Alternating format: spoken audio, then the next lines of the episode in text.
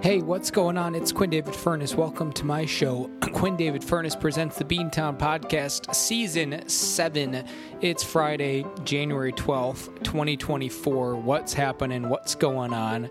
How are you? My name is Quinn, and this is my show. We are one of the top 500 podcasts on the north side of Chicago.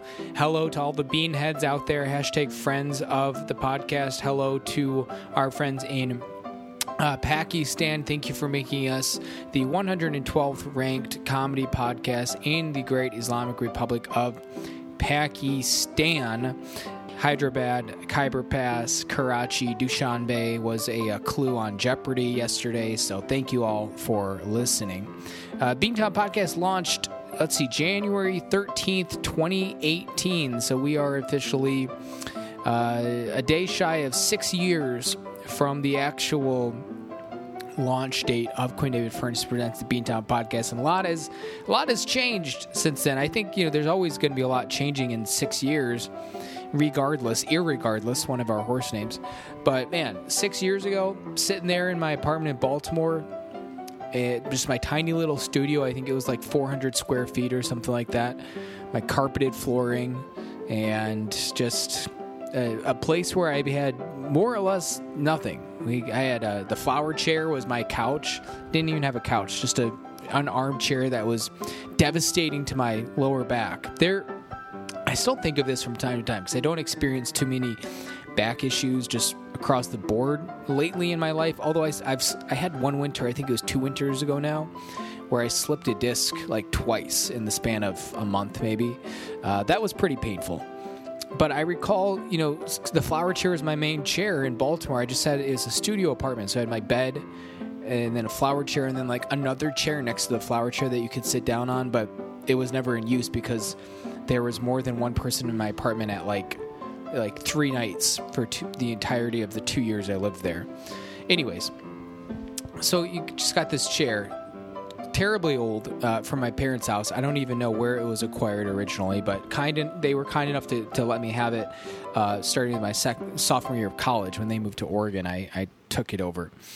But this thing, because it was my primary sitter, if you will, I almost uh, added an H to that word, which reminds me, listener discretion is advised. As always, uh, we're like 312 episodes in, something like that. When you're listening to the Beantown podcast, we'll occasionally use some language, and this podcast is objectively terrible. It was my primary sitter, not my primary shitter, but over time, I'm, it must have just been like a combination of bad lumbar support and then terrible posture sitting that thing, reading applications all day. And there there was a moment. I, I, it must have been. It was in the summer, I think. Oddly enough, I think of it as like a winter activity, but summer of 2018, I guess, where I was in so much pain that I could like barely. I remember playing trivia at Mother's in Federal Hill, which was my go-to trivia spot. I remember one night playing trivia. I'd walked down there, you know, two and a half miles or whatever. There was a night where it's like, get up from your table, it's playing by myself, to go bring the answer scrap of paper to the uh, quizmaster Ian and it was like so hard for me to literally just stand up from the table and walk. Um, and it's just so bizarre thinking about 23 year old Quinn who was like nearly immobilized because of back issues. What ended up helping eventually, I, I did a lot more um, hip stretching. I did the cool like uh, what they call it, like the scorpion stretch, where you lie on your back and you like take your thigh and you like drape it over your other leg. That was a good one. The uh, I don't know what it's called. It's like the uh, the, the, the, the, the cat stretch where you like lie lie face down on the floor and you like push your arch your back inversely with your with your arms like pushing down on the floor. That's a good one. And then kind of the inverse of that where you like move your lower back way up into the air, stick your booty out, and you try to like put get your like elbow down on the floor. Those were the exercises that helped me out with that. All this is to say we've come a long way here in six years now on season seven of Quinn David Furness Presents the Beantown Podcast. This is going to be our tribute to MLK here. It's uh, I, I, didn't concoct anything crazy. I literally pulled up the history.com article, uh, 10 things you may not know about MLK Jr. So we're going to go through that. I did a super quick perusal. Um, just to make sure it was all legit. And uh, yeah, I, I learned a couple things, and so we're going to be going through that. We've got a, a, trivia question of the day that is not about MLK Day. A lot of you know, I, I could have made a trivia question out of a number of these MLK things, but. Uh, I figure, you know what? Let's let's take a little bit of a left turn and let's uh, you know learn about something else that happened this day in history. So we got a trivia question coming up, and then we of course have our uh, this week on the campaign trail. Which, uh, speaking of which, I, okay, let's let's jump into this week on the campaign trail. Um, I'll also mention that we're drinking a, uh, a, a delicious mocktail here, very similar to what we've had in the past week. But we got our sparkling water, our ice cubes, lemon juice, lime juice, pickle juice, and to spruce it up this week, we used a lemon in a recipe last week. I don't even remember what the recipe was, but we used half of the lemon, so I had two big wedges left. It just I just dunked the whole wedge right in there. And I don't think it's I, I really should you know when I I always get two glasses worth out of uh, out of the soda stream. I really should consider. in my mind, it was like if you submerge the lemon in there, the all those juices and stuff are gonna uh, reverse osmosis themselves into the drink. But I think it's really just like a big sitting floating chunk of lemon and it's not actually impacting the drink that much. Which reminds me, I spent like five minutes last night learning something new. I'm trying to do that uh, here in the year 2024. And I'm not just talking about getting on Duolingo, I've got a nine day streak going. I feel pretty good about that. But I I was thinking about uh, pickles, dill pickles specifically, and I was like, you know, how I, I understand what you're supposed to do, right? Cucumbers in a brine of some sort, jar it up, cover it up, whatever. And that's that pickles, right? Is a very like basic thing. I recall getting uh, my brother, uh, friend of the podcast, brother of the podcast, Jack, um, a pickling book for his birthday, maybe in uh, 2022, perhaps. But I never got to read it myself. It was shipped right to him. So I spent like five minutes watching. Actually, I just YouTubed how to make pickles, and I think the second hit was uh, an Alton Brown thing, like young Alton Brown, maybe 15 years ago at this point. and he had such a, con- a convoluted has a negative connotation, I think, but a, a complex system where it's basically like you got these mini cukes and the what I learned that was interesting is the brine when you make it it was it was just like water and pickle salt I think it was called but I thought it was like vinegar or something but what was interesting about it was your water has to be filtered because if you don't filter it out at least chlorine in there uh, which is what we're drinking right now, unfiltered water, bringing all that chlorine, disinfecting my intestines, baby.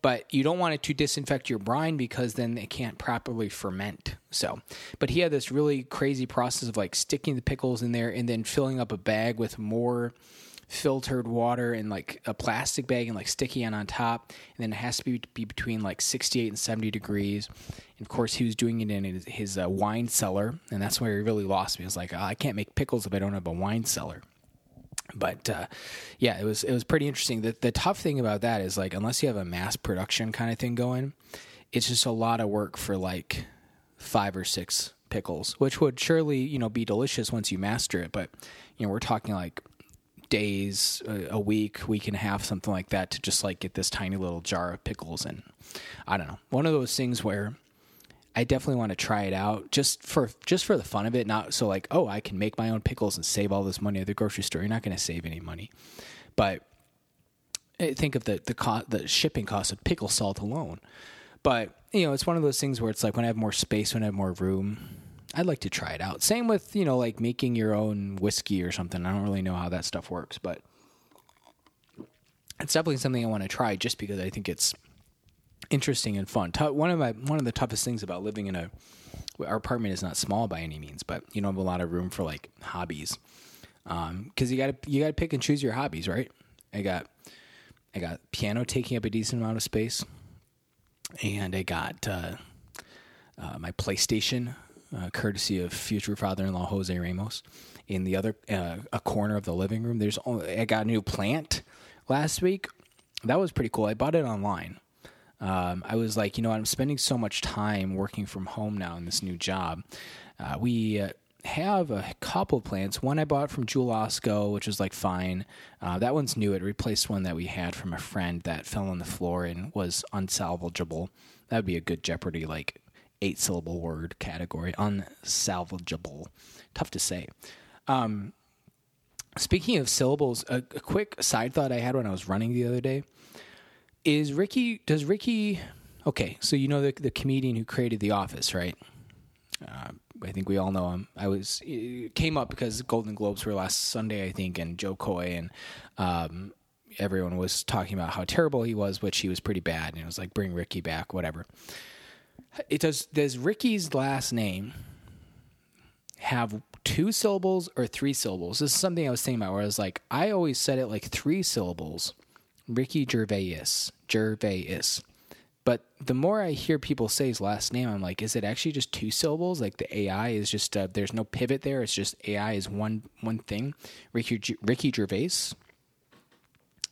Either way, it's it's subtle, but that's a thought I had. Email us, beantownpodcast at yahoo.com. That's Beantown, B E A N podcast at yahoo.com.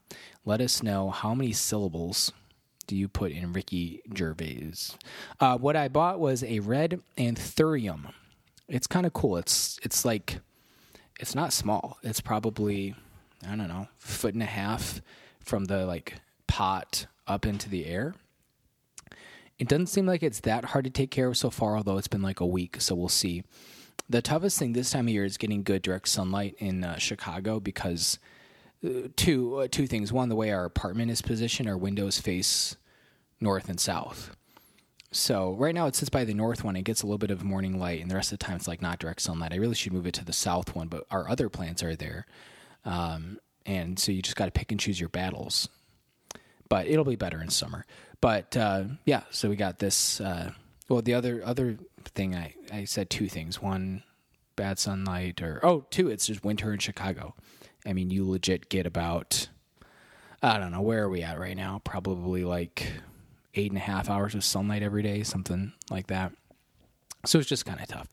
Uh, but yeah, we got uh, we got that one from online. We got one, a plant from Jewel-Osco, and then just like a nice little uh, cacti kind of guy, cactus looking guy from a local plant store here, uh, like Southport and Roscoe, something like that. If you haven't heard, uh, there's a, a, media sensation sweeping the nation right now. It's Chicago's rat hole. Speaking of Roscoe, um, it's right by us. It's in like the 1900 block of Roscoe, which is maybe a, I don't know, three quarters of a mile walk, uh, pretty much a full mile walk from where we are right now. But pretty fun, pretty cool. Uh, it's if you're wondering what is a rat hole, it's literally like a pothole essentially, but smaller, but in the shape of a rat.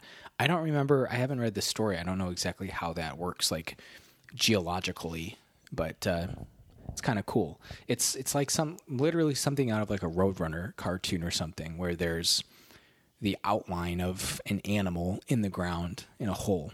It's kind of cool. But yeah, I literally if I run my normal route to the river, I run uh, west along uh, Roscoe.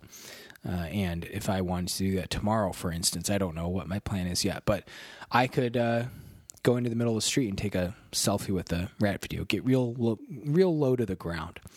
Um, today on the campaign trail, or this week on the campaign trail, uh, I had to Google it because I know that the, the, you know there's a, a, a, another debate between Nikki Haley and Ron DeSantis this past. I guess it was last night or the night before. I can't recall. But I googled, you know, Nikki Haley. What's what's the latest with Nikki?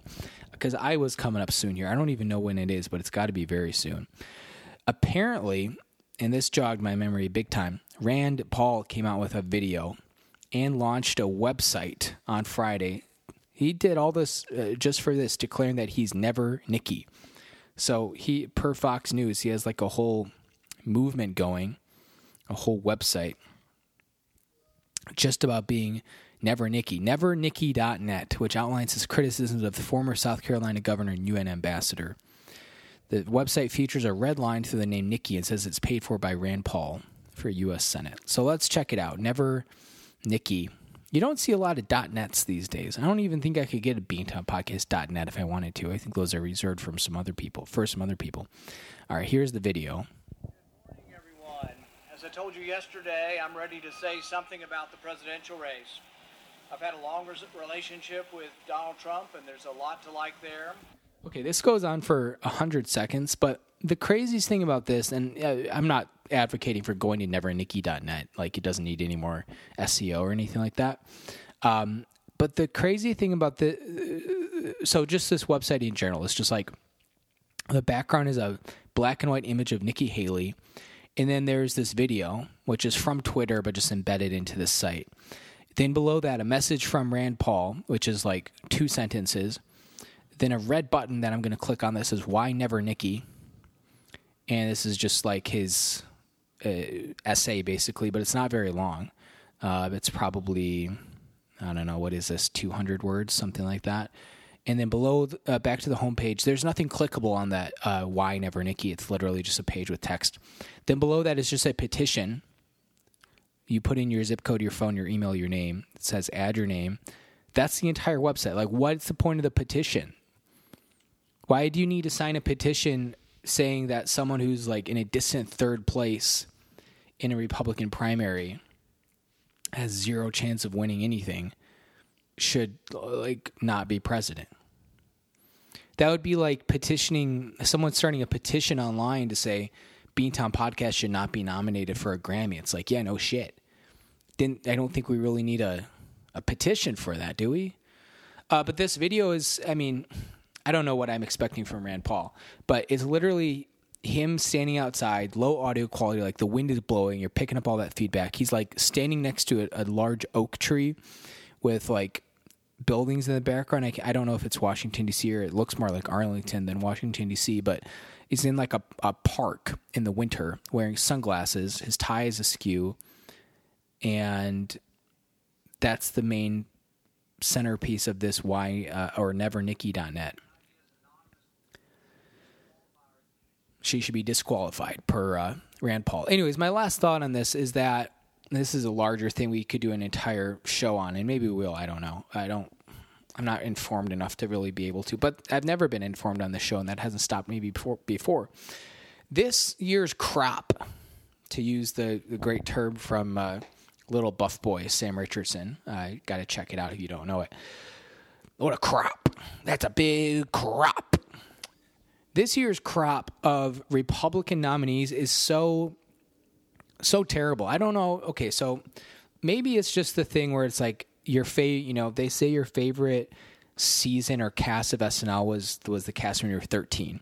So if you use that logic for me, when I was 13, that was 2008. Let's do a quick Google search. I mean, I could come up with some good names off the top of my head, but you know, this was 2008 was Obama versus um, McCain, right? After two two uh, elections of Bush what I'm getting at here is the 2008 Republican Party. Those guys were like, this, this is, this is hardcore. You gotta get plugged into this. These debates are great, great fodder. The personalities are legendary. I mean, I haven't even pulled up the site yet, but you, off the top of my head, you got, of course, McCain. You got Romney. You got Fred Thompson. Rest in peace. Well, rest in peace to McCain too.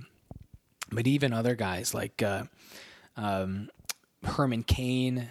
He wasn't, you know, a 2008 guy. I think he was. He came after that, but um, you know, these this era of guys. Uh, Mike Huckabee, right?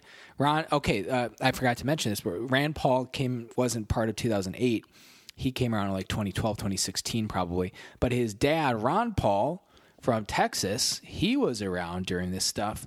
Um, here's the full list of people. Uh, we mentioned Huckabee from Arkansas, Romney from Massachusetts, Ron Paul from Texas, Fred Thompson, there he is from Tennessee, Alan Keyes, I don't even remember who that was, but he's from Maryland. Duncan Hunter, I don't know who that is. Oh, and then of course, how could we forget Rudy Giuliani? Rudy. Other guys whose names we might remember, I don't, I don't know. Tommy Thompson. I don't know anything about Tommy Thompson. But it's just like, man, this was, uh, and of course, I mean, you jump ahead four years, you get like Paul Ryan in there. And it's just, man, different time. This year we got the the most bizarre slash bogus thing too is like it doesn't matter. When, when have you ever had in history where it's like you got these primaries, these debates, and everyone's voting? It's like it doesn't actually matter because the person who's going to win hasn't been like part of any of the action. He's just like doing his own thing off to the side, and everyone's treating it like or covering it like oh this is the you know Nikki Haley versus Ron DeSantis live on CNN. This is the main card. No, that's literally the appetizer because Trump's just going to win again. But yeah, it's like you got Nikki Haley, Ron DeSantis, boring, boring, boring. You got uh, Vivek Ramaswamy or whatever his name is, is in like fifth place. Not interesting. Tim Scott, I think, finally dropped out. The the the the guy from uh, Florida. Uh, man, I'd even take like a Jeb Bush at this point, frankly. Just something to liven it up. I don't know, man. So that's this week uh, on the campaign trail. I would say things are heating up, but it's like okay, Iowa caucus happens and Trump wins by 40 points, and then what? New Hampshire? I don't know. Just kind of not interesting. Uh, let's do a quick shout out to our sponsors. No palindrome of the day today, but we will shout out our sponsors. And this is an interesting one, and uh, I don't have an answer to this right now. HomePrideOregon.com. When's the last time you guys visited it? Uh, hopefully every week because we talk about it every week. For me, the last time I visited it was yesterday. I went to HomePrideOregon.com and the domain name was not renewed. So, Dad, I don't know what's going on over there in Oregon, but that is not good for business. Uh, if you want to come on the show, clear things up, or send me a message, beantownpodcast at yahoo.com, that would be great. I do not know what is up with that. The Facebook page is still active, but uh, homeprideoregon.com is not. I haven't tried homeprideoregon at gmail.com. This is the email address, but I'm uh, slightly concerned. Regardless of all of this, guys, when you need your home inspection in Central Oregon, don't. Uh, I was going to say uh, the F word. Don't F around with this. Uh, why not? It's an adult show. Listener discretion is advised. Don't fuck around and find out, okay? There, I added it to uh, more of a phrase that we all are, are comfortable with and familiar with. Uh, you you don't want a something to get missed or bypassed on your inspection because you went with some guy you found on Craigslist who's never done this before. And then you're stuck with a frozen pipe, or a python comes out of your uh, toilet, or there's bouillon cubes coming out of your shower, or you your door doesn't lock, or the HVAC is missing the H. Bad this time of year. You only got a vac system, or your your um, you the you. Mm, I don't know. Your bed breaks from banging too much, guys. Whatever it is, Home Pride Oregon at gmail.com. I can't even push the website. This is devastating to this ad read. Uh, plumbing, cooling, heating, shingles my friend texted me the other day. Good friend of the show, Megan. Uh, Megan Lundgren. Uh, she's formerly known as Megan Lundgren. She's married now. She was on our show back in season one in Baltimore. Uh, told me about a, a, leak in the roof. And I tell you what, if you had uh, called Steve at 541 400 0316, had him check out this home before you purchased it, none of these would be issues. You'd be saving yourself tens of twenties of thirties of thousands of dollars. So, guys, make the smart choice co with Steve, 541-410-0316 or email homeprideoregon at gmail.com. It's just not as snappy as homeprideoregon.com, right? You got to add the at gmail. It's tough on the tongue. Uh, doesn't matter. We can still sing. Oh, oh no, that's cuts by Q. Here we go. Uh, Home Pride inspection perfection. Speaking of uh, cuts by Q, when you need a fresh do something snappy or new, call the experts at Cuts by Q. Damn, I meant to do a neck shave, a back of the neck shave. I always do a front of the neck shave weekly because you just kind of have to. Neck beards are not really in these days. If I was like a professional hockey player for the Ottawa Senators, I might. What are what are the most obscure? And I know there's only thirty of them, thirty-one National League hockey teams that you can drum up. I think there's more obscure hockey teams in terms of Big Four sports than any of the other sports. I guess for me, like my fandom, there are no obscure baseball or football teams. There's like one or two basketball teams, including the Sacramento Kings. Like, who who's that? Who who? The Sacramento Kings are a team. New Orleans Pelicans, same deal. Uh, but in hockey, it's I could come up with a bunch. Ottawa Senators, uh, Calgary Flames, San Jose Sharks. I know they've been uh, very good lately, but the Florida Panthers, really? Florida Panthers. Even uh, this team's been good too, but like the Carolina Hurricanes, where do they play? Raleigh? I think so, actually. I think that's right. Uh, I mean, you could just list a bunch of the Canada ones because it's boring and easy, but it's legit like the uh, the uh, Buffalo Sabres. Like you talk about Buffalo, you talk about sports. Everyone just thinks about the Buffalo Bills, but there's actually another team there called the Buffalo Sabres. And how? Like no one's ever heard of the Buffalo Sabres before, but they're a professional hockey team. Interesting uh, uh, for me, probably not so much for you.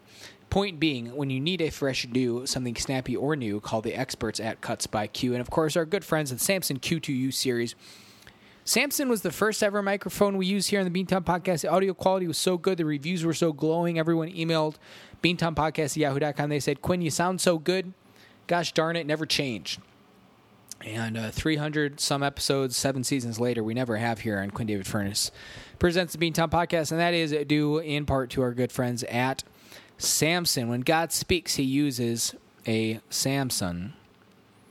And uh, we'll do a quick moment of silence for our fallen soldier ad read, the TV guide, who was on board for all of uh, three weeks, or you know six weeks, whatever it is. We got we got three issues of the TV guide, and uh, even though my Spirit Point said I got a yearly subscription or a one one year subscription, uh, we're missing about forty some episodes. No. I was watching the uh, Seinfeld episode on the bike a little bit earlier, the cigar store Indian, which one of the the other outside of Jerry and Winona, the other plots are Elaine in the TV guide and Sam Lloyd, rest in peace. Um, and then they're on the subway, and you get off at the one stop. I think it's Queensboro Bridge, Queensboro Plaza, maybe. And uh, you get the, the try to get the euro and get back on the subway before it leaves. What is it like twelve seconds or something like that? Um, I got to read into more about like the actual legitimacy of that. I'm sure it's you know it's a it was a real thing at a certain point in time, but it's just a crazy phenomenon. And at the end, Elaine's uh, on the subway, and Al Roker, who's on the front of the TV guide, gets on too, and he points at her. He makes the face, yada yada yada. Rest in peace. Excuse me to Sam Lloyd, best known as lawyer Ted from Scrubs, and his lead singer of the Blanks. Great a cappella group featured extensively uh, on uh, Scrubs Bill Lawrence, uh, as the Worthless Peons, the hospital band. Get a lot of airtime as the show uh, progresses, and they're great. They do a good job with it. What are the different like types of uh, music throughout the show that the Worthless Peons sing? There's cartoon theme songs. They sing like Speed Racer, Underdog. There's uh, Prime Time. They sing uh, you take the good, you take the bad, you think you know the facts of life, the facts of life. Never seen the facts of life. There's one scene where they sing uh, "Welcome Back, Kotter," well, but it's "Welcome Back, Coxer." Uh, it's like the entire hospital. It's not just them. Actually, they might not even be there. I don't know. Can't really remember. Uh, there's the uh, Wizard of Oz episode where they sing "Somewhere Over the Rainbow." Great version. Uh, there's the like soft finale. It's not the actual finale, but it feels like it is. Uh, where they're in Hawaii, I think, or the Caribbean somewhere, and they sing uh, "Hey Ya" by Outkast. That's a classic.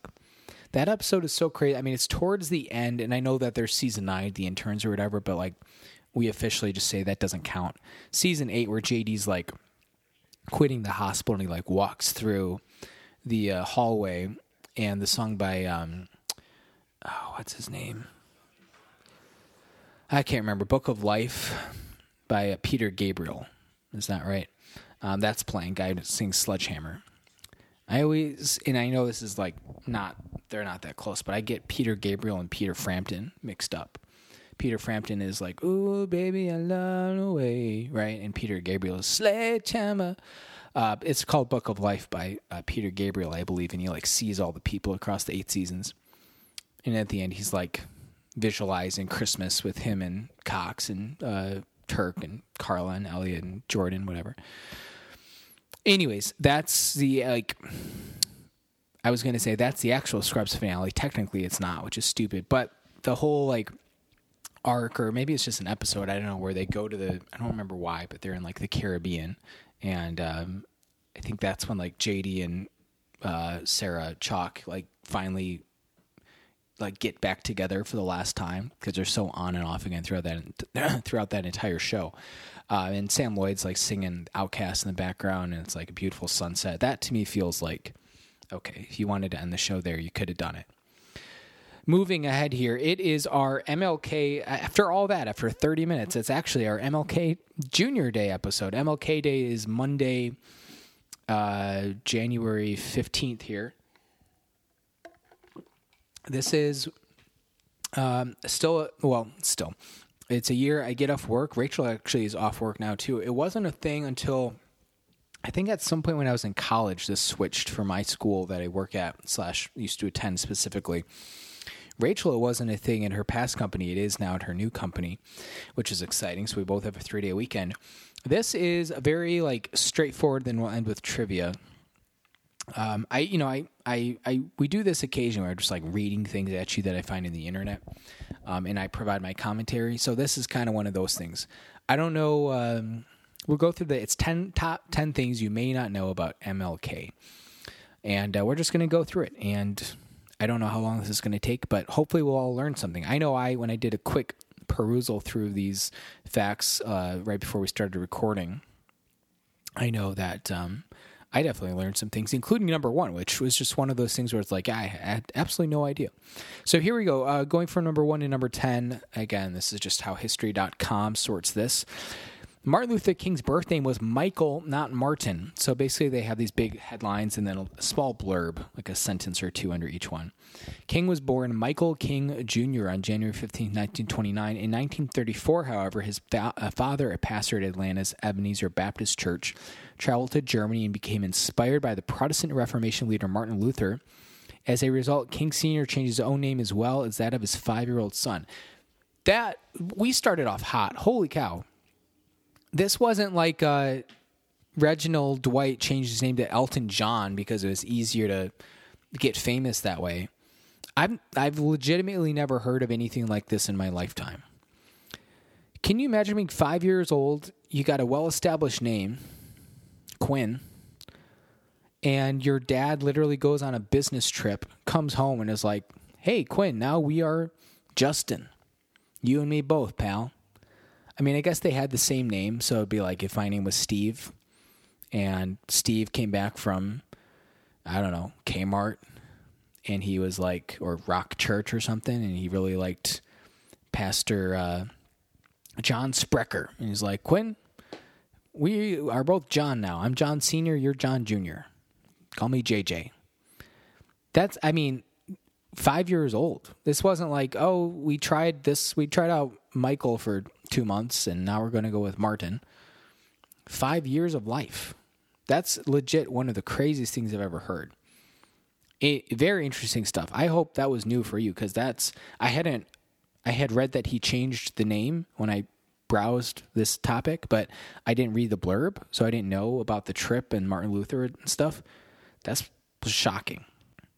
Number two, King entered college at the age of 15. King was such a gifted student that he skipped grades 9 and 12 before enrolling in 1944 at Morehouse College, the alma mater of his father and maternal grandfather. Although he was the son, grandson, and great grandson of Baptist ministers, King did not intend to follow the family vocation, V O C A T I O N, until Morehouse president Benjamin E. Mays, a noted theologian, convinced him otherwise. King was ordained before graduating college with a degree in sociology.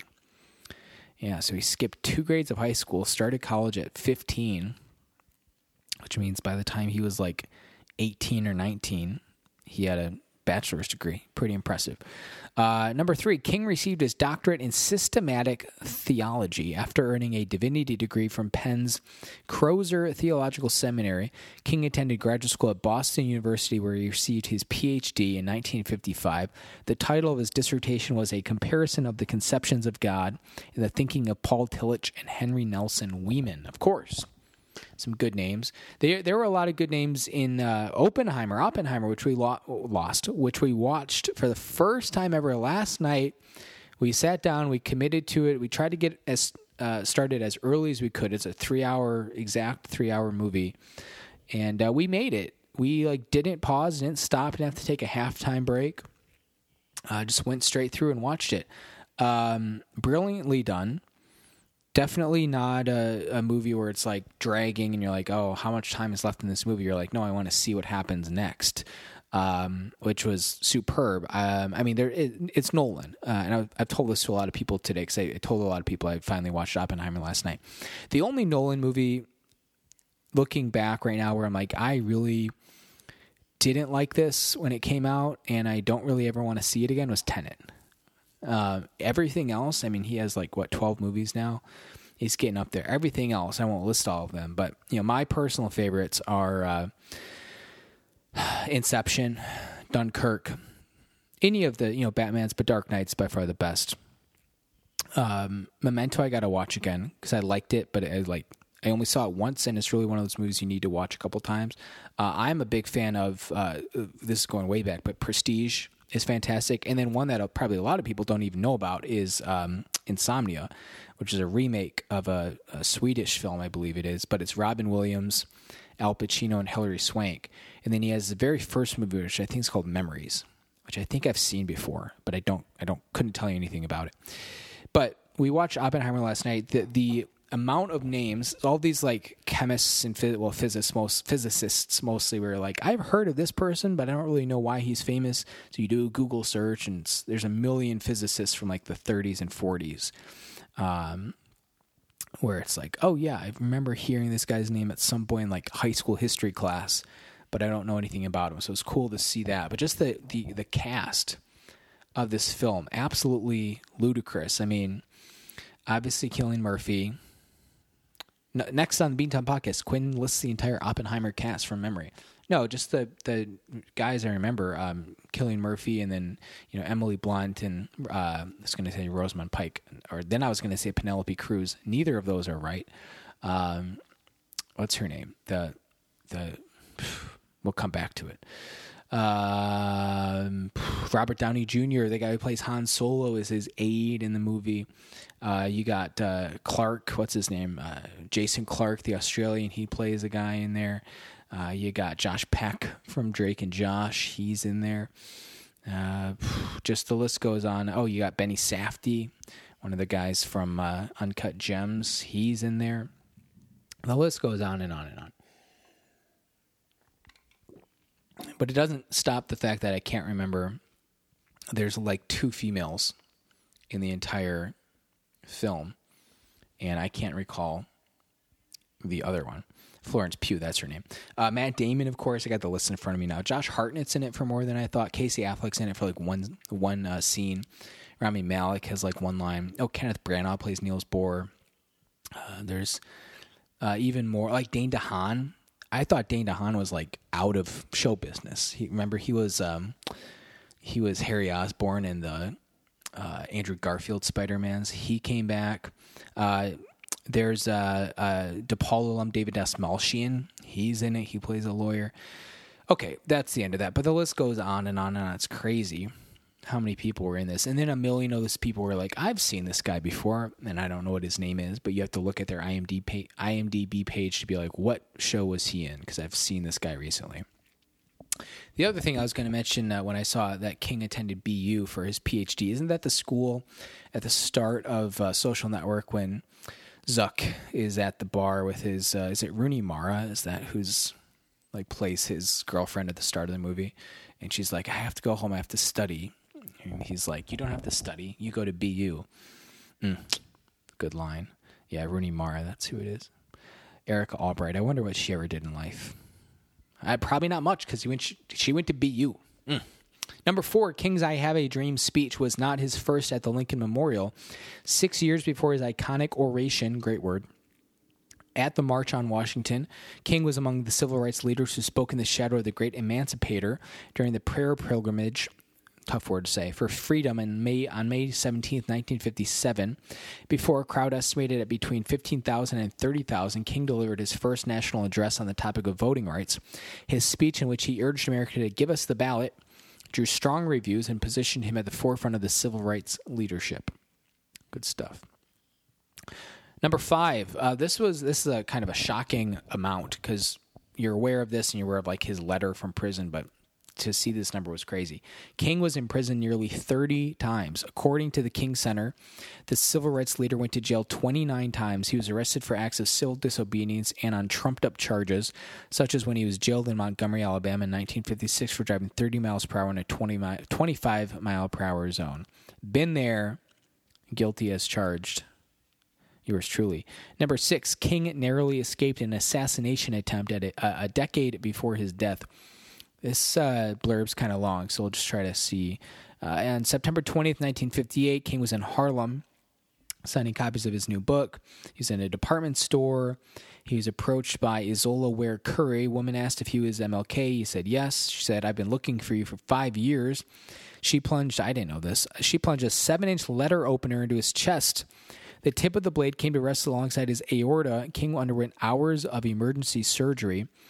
Surgeons later said that just one sneeze would have punctured the aorta and killed him. From his hospital bed, he issued a statement affirming his nonviolent principles. And said he felt no ill will towards his attacker. Number seven, King's last public speech foretold his death. King had come to Memphis in April 68 to support the strike of the city's black garbage workers. And in a speech on the night before his assassination, he told an audience at Mason Temple Church, like anybody, I would like to live a long life. Longevity its, has its place, but I'm not concerned about that now. I've seen the promised land. I may not get there with you, but I want you to know tonight that we as a people will get to the promised land, and I'm happy tonight. I'm not worried about anything. I'm not fearing any man. Mine eyes have seen the glory of the coming of the Lord.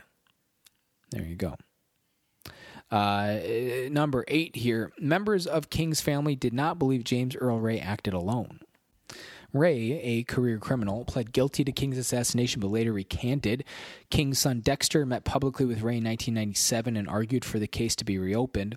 King's widow Coretta believed the mafia and local, state, and federal government agencies were deeply involved in the murder. She praised the result of a 1999 civil trial in which a Memphis jury decided the assassination was the result of a conspiracy and that Ray was said to take the blame.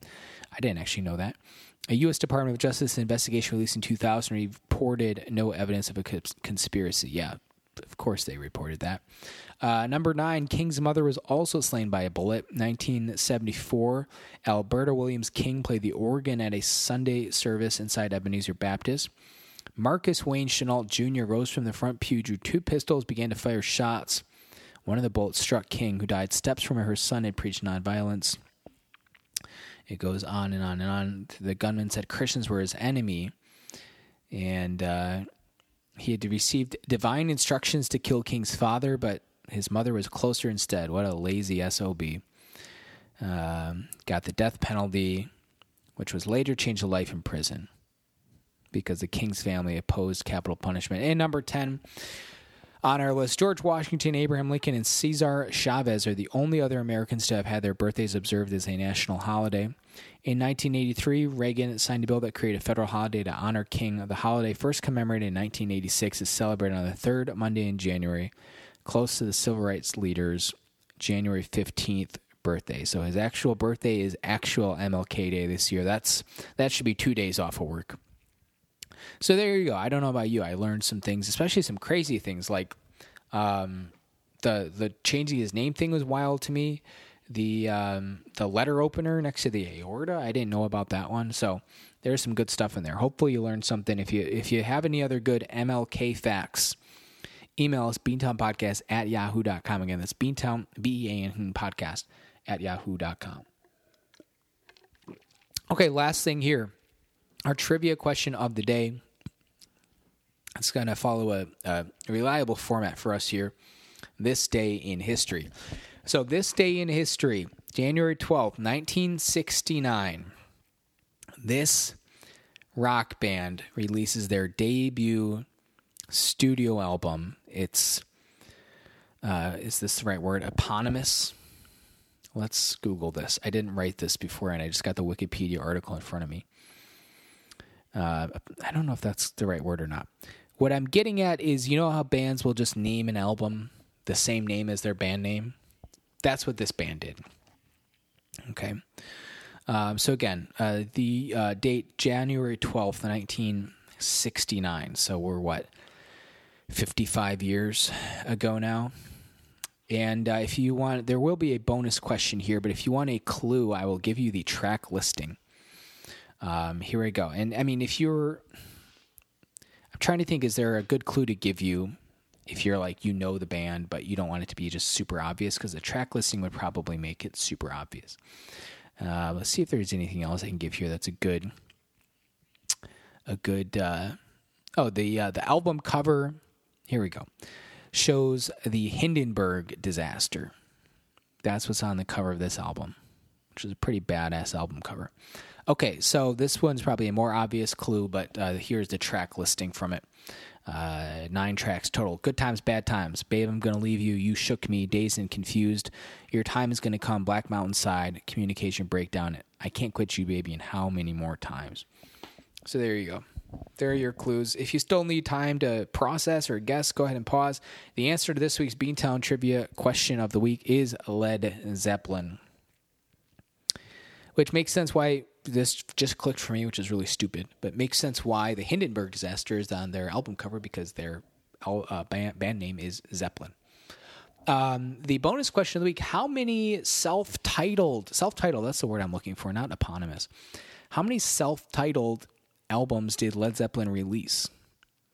And they were given numbers so that it wasn't just Led Zeppelin 1969, Led Zeppelin 1972. You know, it's Led Zeppelin and then Led Zeppelin 2, 3, and 4. I just gave away the bonus. I didn't even give you time to think about it. Yeah, their first four albums. I don't I'm not aware of any other band that ever did anything like this. It's weird, but it's iconic. It's their thing. The first four Led Zeppelin albums are just Led Zeppelin, Led Zeppelin 2, Led Zeppelin 3, and Led Zeppelin 4. I'm personally most familiar with Led Zeppelin uh, 4 I had that one at the. I had all of them, but I listened to that one a ton when I was growing up. But Led Zeppelin two also has a whole lot of love. What is and what should never be. Heartbreaker, Live and Love Been Made. You hear that one on uh, radio all the time. Ramble On is a classic one. Moby Dick is a great uh, uh, John Henry Bonham drum solo. Led Zeppelin three also. I mean, these are all iconic. So I don't know why we need to go through all of them. But Led Zeppelin 3 is Immigrant, Immigrant Song, Gallows Pole, Tangerine, That's the Way. Probably not quite as many hits as, as 2. But then Led Zeppelin 4 was just. Oh, they didn't even give it a title. I didn't even. We're all learning something here. Led Zeppelin 4 is how it's known as today. When they released the album, they didn't even give it a title. How is that possible? If I was releasing an album, the studio would be like, no, this is a required field. You have to type something in here. So they later just called it Led Zeppelin 4, but it was just an unreleased album. This one's my favorite. It's not even close. It's so good. Black Dog, Rock and Roll, Battle of Evermore, Stairway to Heaven, Misty Mountain Hop, Four Sticks, Going to California when the levee breaks. Just eight songs of just pure magic. Man, I love Led Zeppelin if you if you're just like oh yeah Led Zeppelin never really listened to them classic rock I don't like it. They have so much like folksy kind of stuff. Robert Plant's voice so iconic. They mo- one of the most like together bands of all time. One of those bands like you know modern day war on drugs where every single person is just like a master at their craft. And you put the four of them together you're just like this is ridiculous. I mean you legit have like one of the greatest rock vocalists of all time uh, Robert Plant You've got Jimmy Page, who I think his eighty uh, something birthday was just like yesterday, or the day before. You know, Jimmy Page is up there like top five, top ten guitarists of all time. You know, John Paul Jones, who is just he could do everything. He wasn't just like, oh yeah, it's a rock band. He's the bass player. He's keyboards, synth. He did like everything else, and it's just like extremely talented. Oh, and then you have probably the best drummer in the history of mankind, John Henry Bonham. It's either Bonham or Peart. Peart, Pert, one of those. Neil Neil Peart, Rush. Uh, rest in peace to both those guys. Um, I mean, you could make an argument for either one, but they're okay. It's one of those two. That's Zeppelin for you. Uh, that's what I got for you. Thank you so much for tuning into our program today. Uh, welcome to season seven of Quinn David Furness Presents the Beantown Podcast. Thank you for supporting the show. Give us a like on your podcast app. Leave us a review. Let us know you're out there and listening, uh, Pakistan or otherwise. Season seven, here we go. Everyone, I hope you are having a good day. Uh, stay dry. Crazy snow and uh, rain out there. Supposed to be a playoff game in Kansas City versus the Dolphins tomorrow. Current uh, game time high temperature of negative eight, and that's before wind chill. So this should be pretty fun. My name is Quinn David Furness. Everyone stay safe, stay sane. I'll check in on you next time. Bye.